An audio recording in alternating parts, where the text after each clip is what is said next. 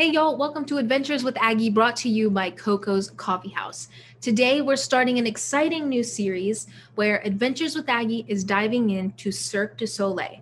Today, we're starting with Laura Ann Chong. She's a former Oregon State gymnast and she's an acrobat in Cirque.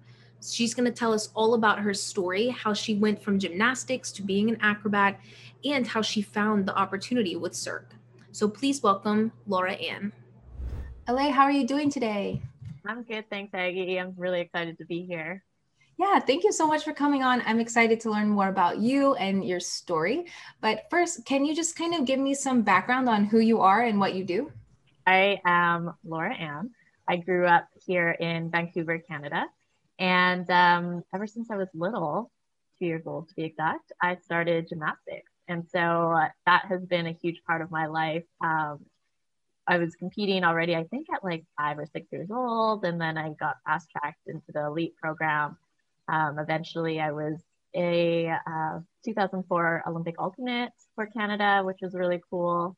Um, and kind of growing up, I kind of just had two main goals in terms of gymnastics. One was to go to the Olympics, and one was to get a scholarship um, in the NCAA.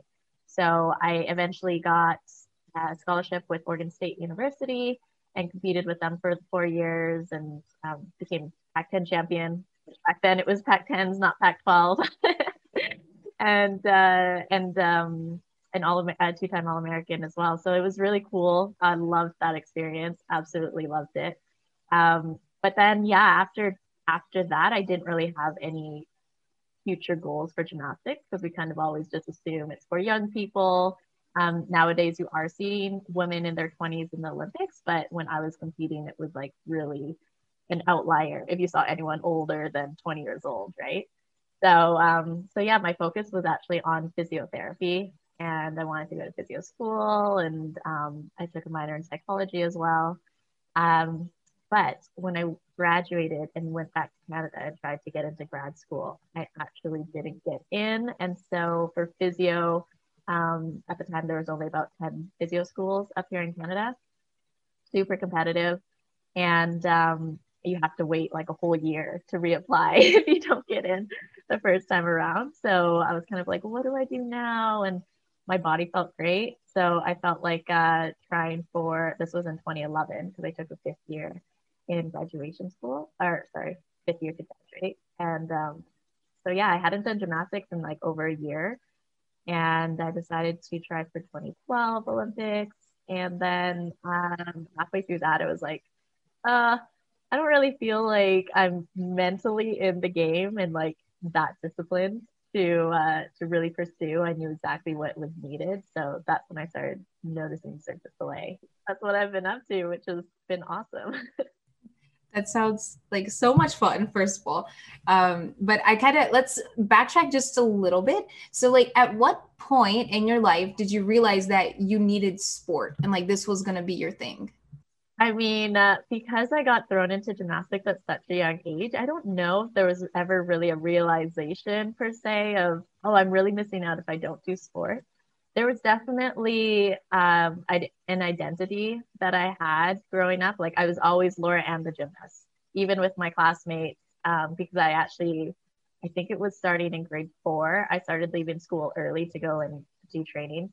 Um, and so I was always known as the gymnast, the gymnast, or the one who's going to go to the Olympics. And, you know, and I remember at a young age in PE when we did have like our gymnastics unit, of course, I was always the the demo or whatever. If we were doing relays, people would always want me on their teams. But um, yeah, I, I actually didn't. Uh, I, I was lucky because a lot of elite gymnasts they kind of either have to pursue homeschooling or a specific like sports school um, that will have a little bit more flexible schedules. But I was lucky where I was able to stay with the public school system and just had really supportive teachers and principals. Um, so yeah, in terms of like realizing, I mean, there was definitely moments where I was like, I don't think I could do anything other than gymnastics. But uh, there was never a part where I was just like, oh yeah, I need to get into sports because I was already in, involved at a young age. I can tell you, I was not the one to be asked to do those demos in PE. It was not me. I I mean, it was literally only for gymnastics. Like you, I, there was a time, and actually on Facebook, I'm still friends with my um, one of my teachers, and I remember she gave me a B in PE, and I was just like, "What?" It was the only B I got, like a straight A student, and it was like, and um, to this day, actually, she she commented on because I posted something about my Cirque du Soleil journey, and she goes, "I'm gonna say I contributed to this because of the B I gave you in PE, and it just helps like oh spark a fire and inspiration and motivation for you." I was like, "Okay, you tell yourself that, but really, it's just because I'm afraid of like balls, and I'm so bad with like hand-eye coordination." Oh my gosh, that's funny. Maybe you needed that push. Maybe you didn't know it, but you needed that. That was it. yeah, she takes full credit. oh my gosh, I love that. Awesome. Well, let's see. Moving on um, from your grade school days, how did you land at Oregon State? Um, so actually, when I was at probably like grade 10, sorry, 10th grade, because I know you're in the States, you guys flip it. But um, I think it was like around 10th grade. Uh, one of my coaches was really good um, friends with the gymnastics coach at the time at Cal Berkeley. And so I had um, verbally committed to go to Cal at one point. And uh, of course, like, as I mentioned earlier, in Canada, we don't know, or at the time, we didn't know a lot about the differences in the universities. We didn't know a lot about the programs. So I was going purely based on recommendation and, you know, the vicinity of having a connection with a coach and um, obviously being in California is on the West Coast, so not too far from my family. Um, and my dad was like ecstatic that it was Berkeley, of course, because it's such an amazing school. Um, but that ended up falling through because the coach ended up leaving, and um, because it was a verbal commitment, they gave me the option to like either stay with it or else um, look elsewhere. But this was, I think, either at like the end of my grade 11 year, so it was pretty late in the recruiting game. Um, so a lot of the scholarship opportunities that I had, um, you know, had been offered, uh, obviously were full by then, and it was kind of like a quick hustle. Um, but luckily, the coaches at Oregon State, um, Tanya and Michael Chaplin, they like got on it right away and they contacted me as soon as possible. And I love Oregon. Um, we used to we used to camp there all the time as kids, so I knew the I knew the state, you know, and really enjoyed that environment. Um, and I had absolutely no idea what Corvallis was or where it was or anything like that. So going from like San Francisco Bay Area, huge school, to this tiny college town, it was a little bit like, what? But um, in the end, it was so perfect. I absolutely love Corvallis and Beaver Nation. And um, yeah, that's how I ended up at Oregon State. I love it. I love it. I love that you loved it there too. I was just gonna say one of my teammates at Oregon State, she also almost went to Berkeley. So we both almost were teammates oh. either at Berkeley or at Oregon State. Um, so it was kind of fun to kind of have that connection as well. Yeah. Oh my gosh, that is. That's so fun. That's so fun. It was like a little journey together. it all ended up working out in the end for sure. Yeah, definitely. Definitely. Awesome. Well, can you kind of just share some of your favorite memories at Oregon State? I know you all did a lot while you were there, um, but what were some of those highlights? I would say um, because when I joined the program, um, first of all, I was the first like international recruit for the team, so it was quite different. I mean, even though I was only from Canada to the states and not from you know from Europe or elsewhere, um, there is still a lot of cultural differences. So just trying to like uh, I don't know, uh, allow the girls who were on the team to kind of open their minds up a little bit more internationally. I think like after my year, we always consistently had international recruits, um, which was really cool to di- diversify the team. Um, and then also just like I remember our pink out meets, which are the meets that are dedicated for breast cancer awareness. Um, and everyone would wear pink. And it was always just like one of those special moments because we would get to invite um, breast cancer survivors um, out on the floor and introduce them. And it was really dedicated to them. And it was like a weekend event where there would be like silent auctions and um, these luncheons and stuff as well. And I just remember, I forget which year it was, but one of the years it drew um, over 4,000 uh, people to to that competition and uh, Gill Coliseum is pretty small but like when it's that full I mean that's what like the basketball teams would get. So for gymnastics it was a huge like oh my gosh this is so cool. And you just felt the energy and the love. And it was just like a really special moment. So I really loved that. Um, and then I guess another uh, competition was my senior year. And it was at regional championships. And in gymnastics the way it used to work was at regionals, the top two teams would advance to nationals. Um, and the third seeded team basically kind of surprised everyone. So Oregon State was second seed, and we were also there with like the five time reigning champion of Georgia. And so it was kind of like, oh, obviously Georgia's going to go. And then like we were second seeded, so we were expected to go as well. But the third seeded team like just totally blew it out of the water. So they were actually first. And then it came down to whether Oregon State or Georgia was going to advance. And because it was my senior year, I just remember being so stressed out because we had made nationals every year up until then. And it was just kind of like one of those moments like, oh my gosh, like it came down to every single routine. And um, we actually were ending on a bye. So we just had to sit there and watch Georgia compete on beam. And so it was literally doing math after every routine, seeing what their score was, knowing exactly what they needed, and that they were fully capable of getting those scores. And what ended up happening was by the time the last girl went, we were in a tie with Georgia. And they can't they can't just like get an extra team to nationals. So they ended up having to go to a tie breaking process and at this point, we're just sweating. Like I'm getting so anxious, just like reliving this moment as I tell the story.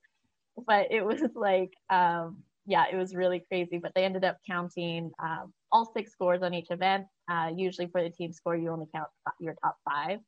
Um, and Georgia actually had a fall in one of the rotations. So we ended up advancing, and it was just incredible. Um, an incredible moment and the fact that they were like five-time national champions and totally expected to also repeat that year and then we ended up beating them out. So that was definitely like an amazing moment at oregon state. Totally. I'm getting excited here just hearing about it. And i wasn't like, so like i love it. I love it awesome well sounds like you had fun um, but after that you said you didn't really have a plan, but when did you find Cirque and kind of how did this opportunity come about for you? As I mentioned, like after I graduated and all that, um, it was during that 2011 2012 season um, where I was at an international meet in, in Montreal. And um, of course, the Cirque du Soleil headquarters are in Montreal. And so that competition in particular is heavily sponsored by Cirque. So there was Cirque advertisements everywhere. And um, it was kind of like at that moment, you know, I was, I think, 22 years old at the time. I was competing against all these like 16, 17 year olds. And it was just like I was in a different headspace than I knew I needed to be um, in order to really go through the whole trial process and selector process for the 2012 Olympics. And so it's kind of like one of those moments where I was like, well, I don't think I really want to be competing, but I do still want to do some something with my gymnastics abilities. And I started talking to the physio who was there um, at that competition. And he actually was the head physio at Cirque, um, at the Cirque headquarters at one time. And so that kind of started building that relationship and that like planting that seed in my head. Um, and then I kept having some more conversations. And one of the coaches who um, was uh, involved with this competition, he knew me, obviously throughout my gymnastics career, and he was actually recruited to help create this um, Uneven Bars Act, which is the Uneven Bars Act that I ended up performing in. Um, but it was a, a, brand new act for Cirque. They had never done an all female um, bars act before, let alone an uneven bars act. Usually they do the metal bar, which is the one that the men um, compete on. So it was kind of really awesome to have him a part of that. And then he kind of introduced that idea to me and he was like, hey, get your demo in. I'm going to make sure someone sees it. Um, so I did that. And uh, I think it was like a few months later, I got invited to the Cirque headquarters for their training program. Um, at the time, they had a, a program called Generation uh, General Formation. And that's when they kind of bring a bunch of potential acrobats, new acrobats in teach them different disciplines, kind of prep them for when a contract does open because it's all about timing. So um, yeah, I got to be a part of that, and that was really special. My first kind of shoe in with Cirque du Soleil. That's so fun. I, I love this. I don't know uh, what it takes, you know, to be in Cirque du Soleil, but I'd imagine it's a lot. so I guess can you kind of just tell us about the training and things that it goes through, I guess, before performance time? So when we're on tour, it's definitely different than the ones that are in resident shows. Um, I toured on a in a big top show, which are the ones in the tents. So usually you're in one city for like uh, anywhere from a month to two months or so. And then from there, um, you are doing eight to 10 shows a week uh, with only Mondays off. So it can get pretty grueling. Um, but in terms of training and prepping, um, on top of that, you still have to, you know, sometimes you'd have to come in and train before those shows. And so it's really one of those, uh, you learn how to kind of maintain your body throughout the week instead of for sport and competition. You might only be having a game or a competition once every like month maybe or two months or whatever right obviously uh, basketball and soccer and football those can all be a little bit more intense but um, in gymnastics uh, yeah you're not competing that often um, so this is like you're on you're on 100% every day almost uh, so you do have to learn that but um, we have physiotherapists on tour who help you with um, any kind of like free rehab, um, strengthening, anything that you need to really focus on. And we also hire like Pilates instructors and massage therapists to help out with recovery as well. So it's uh, it can get really intense for sure. Like especially some days when we're um, we have a new artist that we need to help integrate. Then you're having to be there for a lot of rehearsals that might not be pertain to your act in particular, but the choreography and the flow of the show. So yeah, it, it can get a lot, but it's, it's I love it. that helps a lot, right? When you love it already and it's just it makes all those long, long hours worth it, I'm sure. But definitely it's like, you know, every time I was there, it's like, oh, I gotta go to work. And I was like, but this is work, right? Like we're playing in a circus and you get to dress up and put makeup on and um, play a totally different character. And yeah, it's and the the character that I had, um, we were like female warriors of the island. So we were these fierce women, and our show in particular, um, it was called Amaluna, and it was its main focus was empowering women. And so it was, you know, 70% female cast, and really an emphasis on like just celebrating women. And so that was really special to be a part of. And um, yeah, I think like our group in particular, we because of our character and because we could be these strong women, whether we were short, tall, small, strong, you know, like everything, it, it really just helped us embody that. For sure. For sure. How did you, or I guess, how do you feel like before you're about to perform? What's going through your mind? Is it everything or is it nothing? You know, you hear some people that are just like completely blank, like not thinking, trying to focus. What's that like for you? Um, I would say it depends which number of show it is of the week, uh, because honestly, Sunday second show, especially after a ten show week, so it's show number ten, um, you're pretty drained. So sometimes right before show, you're just taking a nap, right? Like it's just like, let me just get through this. But like as soon as that um, curtain opens, then you're really just on point. You're in your character and in your element. And um, other times, uh, if you know, like it's premiere of a city. So it's like brand new, first show of the city. There's lots of energy that goes around there. You know, usually media comes. Um, if you know someone in the audience, that always helps you kind of as well because it's like, it was exciting. I want them to have the best show. Um, if there's someone high up from Montreal from headquarters coming who like makes big decisions, of course you want to make sure that it's like on point um but uh but yeah i would say generally like especially because our group of girls our troupe was like very close um we would always have uh, this chance right before a show and um one of them was just like you know whatever you are whatever you do be in love and we would do that um, together and it would just kind of bring everyone back you know because sometimes it can get really chaotic on tour. People might be out or have like a last minute sickness or whatever it may be. So there might be a lot of chaos of um, trying to change up the show and make sure, of course, the show must go on. Um, so it's just like a moment to like gather each other together. For sure, for sure. I think that probably helps a lot too if y'all are super close and you're with each other all the time, right? So yeah, gotta help. Literally all the time. We call each other like our tour family. Um, there's 120 yeah. people, like artists, technicians, um, office management, tour management, chefs, um, sites technicians, everyone. So uh, we really do become a family. And of course, with a family, you get along really good some days, and some days you're just like, I need to be alone. but um, but yeah, it's it's a really great environment. I'm sure. I'm sure. So you've talked about the behind the scenes and what's going on. Um, I guess for you and the team and everybody else.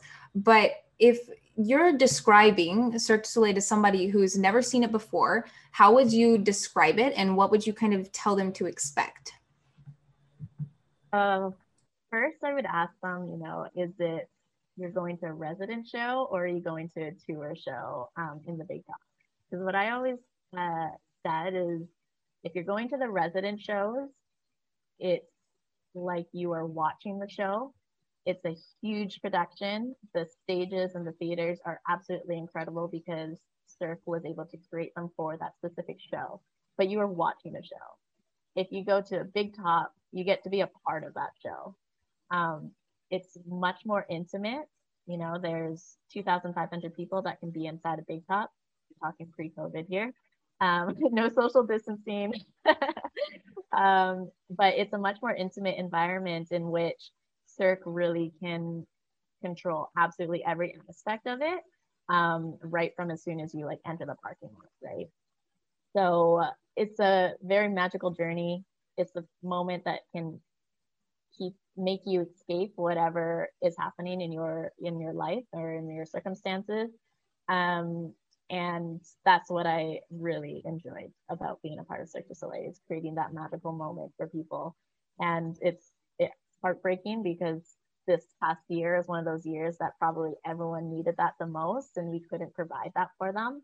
Um, so fingers crossed everyone you know behaves you know, does all the um, precautions that they need to, and we can get live entertainment back because it's just one of those things that needs to happen for for everyone. Definitely. I want to go see y'all now. I want to go to a show. I'm dying to go. We need to get it back. I know we need it back. And especially because like I remember um, performing in New York and yeah. we did it right outside the uh, the baseball stadium. Yes. And it was just like so cool because our apartments were like downtown Manhattan and really got to like enjoy that New York City life. And I mean, I grew up on on Gossip Girl and all that, and Sex in the City, and so I was just like, oh, I've just always wanted to live in New yeah. York, and um, so yeah, that was really cool. Uh, I think we were there for almost three months actually, so that was wow. really awesome to experience that. Yeah, we got to get y'all back. I can't wait. Yeah. Let's do it. awesome. Um, just a couple more for you, but um, this obviously you love this, right? This is your thing. You love it. You miss it. We want it to be back. Um, but can you just kind of talk about the impact that Cirque has had on you professionally and personally? I would say um, I'll start with personally. I would say that Cirque has really just kind of opened my eyes in terms of not putting yourself in a box. So, what I mean by that is when I was a gymnast, it was like, oh, yeah, by the time I'm 18, my elite career is over. I'm going to go do four years in NCAAs and then I'm done gymnastics. Like, that's just the end point, period. Um, whereas in Cirque, you know, it's already like, oh my gosh, you're still like, I still get messages from old teammates or gymnasts, and they're like, you're still doing flips. Like, how are you doing this? How is your body able to do this? And I also have been working with people and artists and performers who are in their 40s, you know, so it's really just pushing that whole idea of ageism and that, like, oh, I'm too old to do that. And it's like, no, really, if you take care of yourself and you like become smarter, train smarter, um, you really can just continue doing it, right? And it's all about like how much commitment do you want to do? Like, I remember when I first joined Cirque, after shows, I wouldn't stretch after. I would just like, okay, go home, take off the makeup, blah, blah, blah.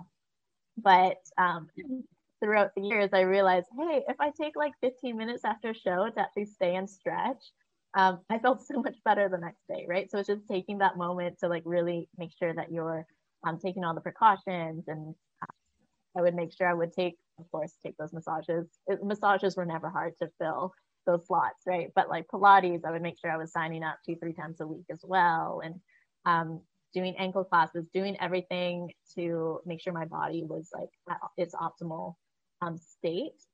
Uh, so yeah, I would say like in terms of that, just like opening your perception and not just being so closed-minded about things. Um, and then professionally as well, like I really was able to kind of see because as I said on tour, there's 120 of us, but we're not all just artists and acrobats, right? So you really get exposure to all these different types of industries and career paths that you can do after Cirque. And um, was really great because they actually had this cross department training program for artists. So you can take advantage of like, hey, kind of doing like an internship with someone else who's in a different profession because they realize, yeah, you may not be able to be an acrobat the whole for your whole life, but afterwards you still have all this experience with the company and we want to help facilitate that and transfer that to something else. So um, I took advantage of that and got to shadow our publicist who was on tour and really start to like kind of explore the world of public relations. And um, because of that, I ended up taking a sabbatical and working with some of the publicists on some of the other tours. Um, like at the time, we were in South America with my with my show, and then I took the sabbatical and I worked over in London at the Royal Albert Hall. I worked in um, shadowed a bit in Paris and shadowed a bit in Miami as well with different shows. So it was just really cool to like see all the different aspects of that side of it and um, that yeah that really like inspired me and sparked me to want to do this as a career so um, yeah fast forward to pandemic times and i ended up doing like a certificate program in public relations in the fall with simon fraser university here in vancouver and now i'm working for a pr agency a pr agency here in vancouver so it's like really cool how that seed kind of planted a few years ago and came to fruition during the pandemic Yeah, definitely. That's that's really great though that there was that support there, and then it led you to this new chapter, I guess, at your new agency and things like that, which is really cool. Um, awesome. Let's see. Just last question for you. I end all of my shows on advice. So, what is one piece of advice you would give to your younger self?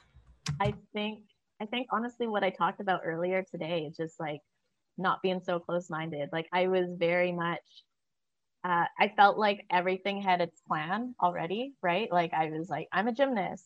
I'm going to the Olympics. I'm going to go get my scholarship. I'm going to compete in NCAA and then I'm going to go to physio school and become a physio. And like that was just my one line. Um, but then it was like, even in university, as we talked like offline a bit, you know, the realm of like sports management came up or like athletic training. I didn't even know athletic training was its own separate profession. Um, or I don't know, like sociology. Like there were so many things that I learned about in university that I was kind of like, oh my gosh, this is really cool. Or even psychology, you know, like heavily considering that. Um, which is why I ended up taking a minor in it because I was just so fascinated by by psych. Um, but uh, but yeah, I think just being a little bit more open and like accepting of diverse topics and um, really kind of having that moment to explore. Because once I didn't get into grad school, it just felt like the whole train derailed and I didn't really know what to do, right? Um, and even like with the pandemic hitting the live entertainment business and shows shutting down and you know Cirque um, having to take a pause as well I had that moment as well where it was just like, well, now what? But luckily, I had put in a couple years of interning in PR and it was something. Um, so I did have a few months of like couch potato ness where I was just like, I'm not doing anything. But thankfully, due to like some random Facebook ad for this university, um, the program popped up at like the perfect moment and and yeah, kind of like resparked that that motivation. So so yeah, I think just like be open to like trying new things and don't be so um so hard on yourself on trying to like do everything as expected even if it's not like your expectations so. for sure that's proof that those facebook ads work That's what that is. Do, you know what? It was so random because often I never pay attention to them, right? Like I think everyone just more or less just scrolls through them. And it was just so random. It was like perfect, like right in front of my face. It was one of those like movie moments that's just like, you know, this lost girl and she's just, I don't know, in her head and whatnot. And then just like this like ad pops up and it was just like perfect timing. It was a nine month program because I was like, I don't want to commit to like a two year program, you know. And um, it just had all the right elements of like having a practicum attached to it as well. So I could really just um, learn everything and then apply it right away instead of just like, okay, cool. I read it all on paper and like did the text and stuff, but does it actually work in real life? So yeah, that was really, it was just like one of those aha moments, I guess. That's perfect. I love it. Awesome. Well, you're doing awesome things. And thank you so, so much for coming on the show. I appreciate you and your time. And yeah, I'm so excited to put this story out there. Um, good luck with everything and with the podcast. And uh, yeah, thank you for having me.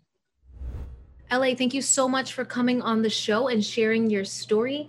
Tune in on Thursday morning to hear from another member of Cirque du Soleil named Lauren Hurley. She's a contortionist and a rope artist. Tune in on Thursday morning.